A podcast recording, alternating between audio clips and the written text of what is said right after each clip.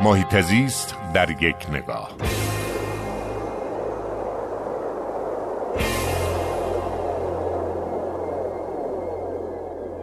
اخیرا متوجه شدم که یکی از رانندگان محترم تاکسی در تهران دست به ابتکار جالبی زده و تلاش کرده که تمام تاکسی خودش رو سبز بکنه و حتی کوشیده که در فصلهای مناسب از پوشش های گیاهی متناسب با فصل استفاده کنه. اسم این هموطن آقای ناصر خاکیه که این کار ارزشمند انجام داده. حتی وایفای مجانی در خودروش ایجاد کرده و ما رفتیم ازش تقدیر کردیم. گفتم درخواست چیه؟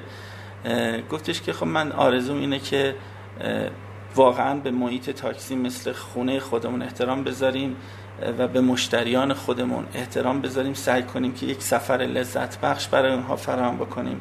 و الان خودروی من خب خیلی فرسوده شده.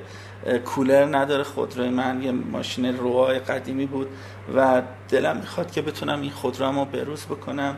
خودرو من دیگه فرسوده شده و ما هم بهش قول دادیم که تلاش بکنیم که خارج از نوبت بتونه یه خودروی بگیره که کولر داشته باشه که بتونه همچنان از گیاهان طبیعی درش استفاده بکنه. و فکر می‌کنم اگر که رانندگان شهرمون همه مثل ناصر خاکی باشن خیلی ها ترجیح بدن دیگه از خودروی شخصیشون استفاده نکنن.